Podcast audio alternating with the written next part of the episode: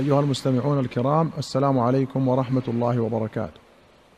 في باب المغازي والسير أخرج البخاري ومسلم رحمهما الله عن أبي حميد الساعدي رضي الله عنه قال غزونا مع النبي صلى الله عليه وسلم تبوك وأهدى ملك أيلة للنبي صلى الله عليه وسلم بغلة بيضاء وكساه بردا وكتب له ببحرهم هذا لفظ البخاري ولمسلم قال خرجنا مع رسول الله صلى الله عليه وسلم غزوة تبوك فأتينا وادي القرى.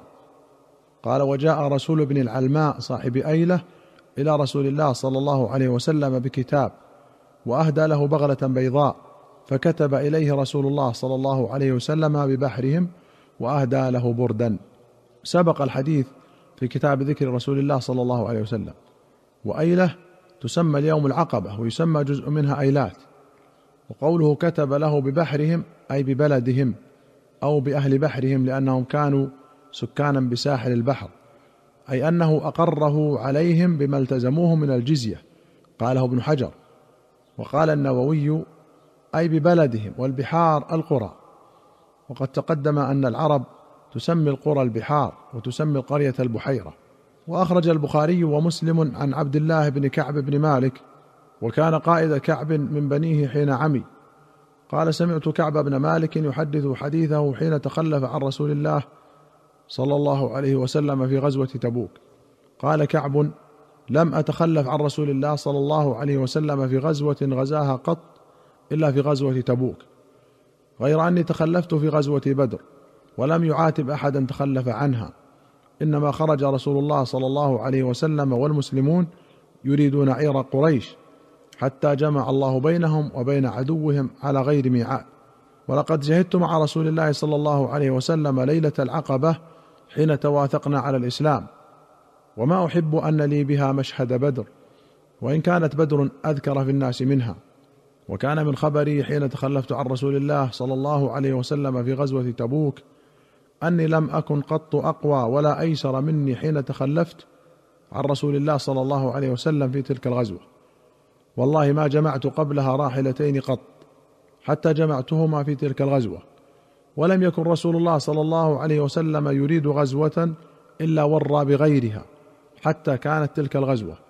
فغزاها رسول الله صلى الله عليه وسلم في حر شديد واستقبل سفرا بعيدا ومفازا واستقبل عدوا كثيرا فجلى للمسلمين أمرهم ليتأهبوا أهبة غزوهم وأخبرهم بوجههم الذي يريد.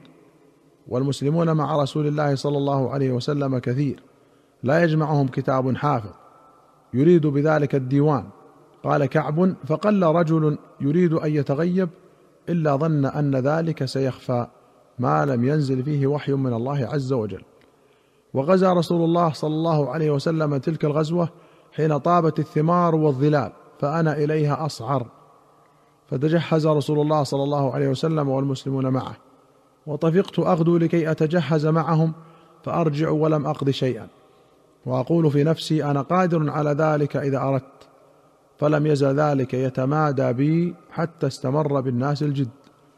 فأصبح رسول الله صلى الله عليه وسلم غاديا والمسلمون معه ولم أقض من جهازي شيئا. ثم غدوت فرجعت ولم أقض شيئا. فلم يزل ذلك يتمادى بي حتى أسرعوا وتفارط الغزو. فهممت أن أرتحل فأدركهم فيا ليتني فعلت ثم لم يقدر ذلك لي. فطفقت إذا خرجت في الناس بعد خروج رسول الله صلى الله عليه وسلم يحزنني أني لا أرى لي أسوة إلا رجلا مغموصا عليه في النفاق أو رجلا ممن عذر الله من الضعفاء ولم يذكرني رسول الله صلى الله عليه وسلم حتى بلغ تبوك. فقال وهو جالس في القوم بتبوك ما فعل كعب بن مالك؟ فقال رجل من بني سلمة يا رسول الله حبسه برداه النظر في عطفيه. فقال له معاذ بن جبل بئس ما قلت.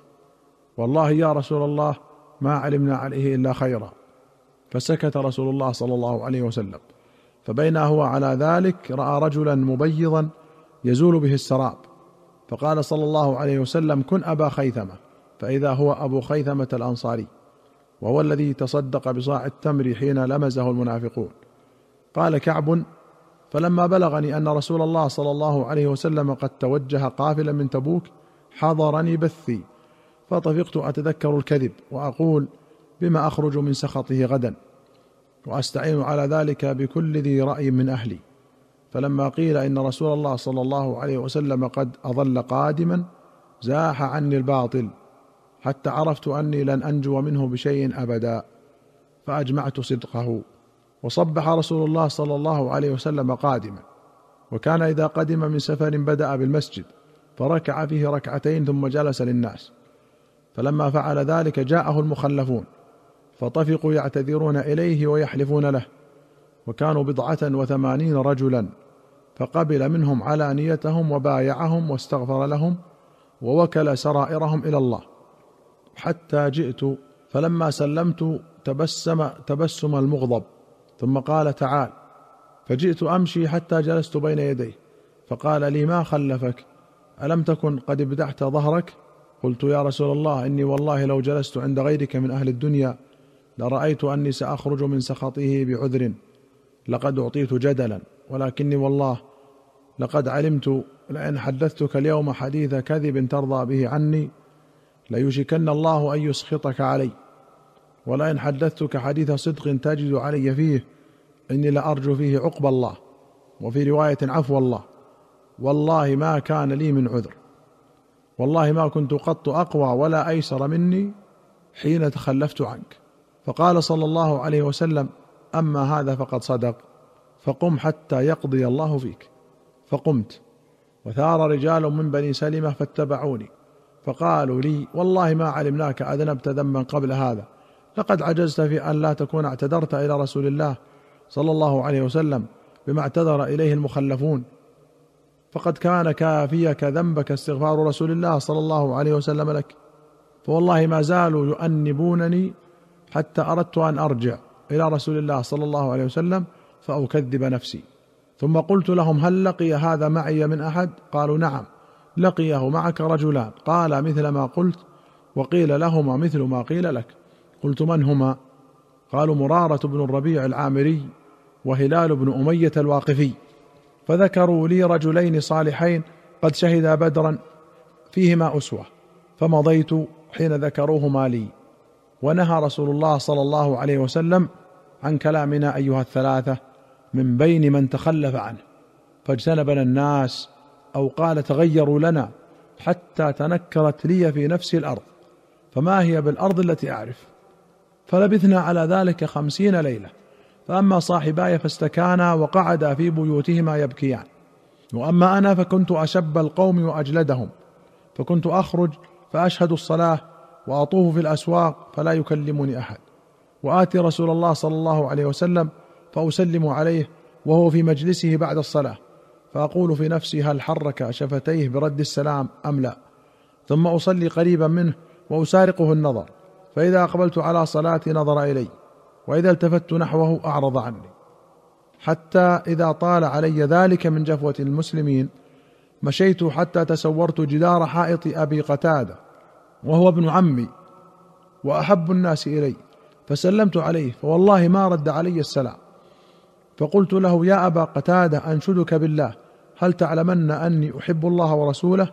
فسكت. فعدت فناشدته فسكت. فعدت فناشدته فقال الله ورسوله أعلم. ففاضت عيناي وتوليت حتى تسورت الجدار. أيها المستمعون الكرام إلى هنا نأتي إلى نهاية هذه الحلقة. حتى نلقاكم في حلقة قادمة إن شاء الله. نستودعكم الله. والسلام عليكم ورحمة الله وبركاته.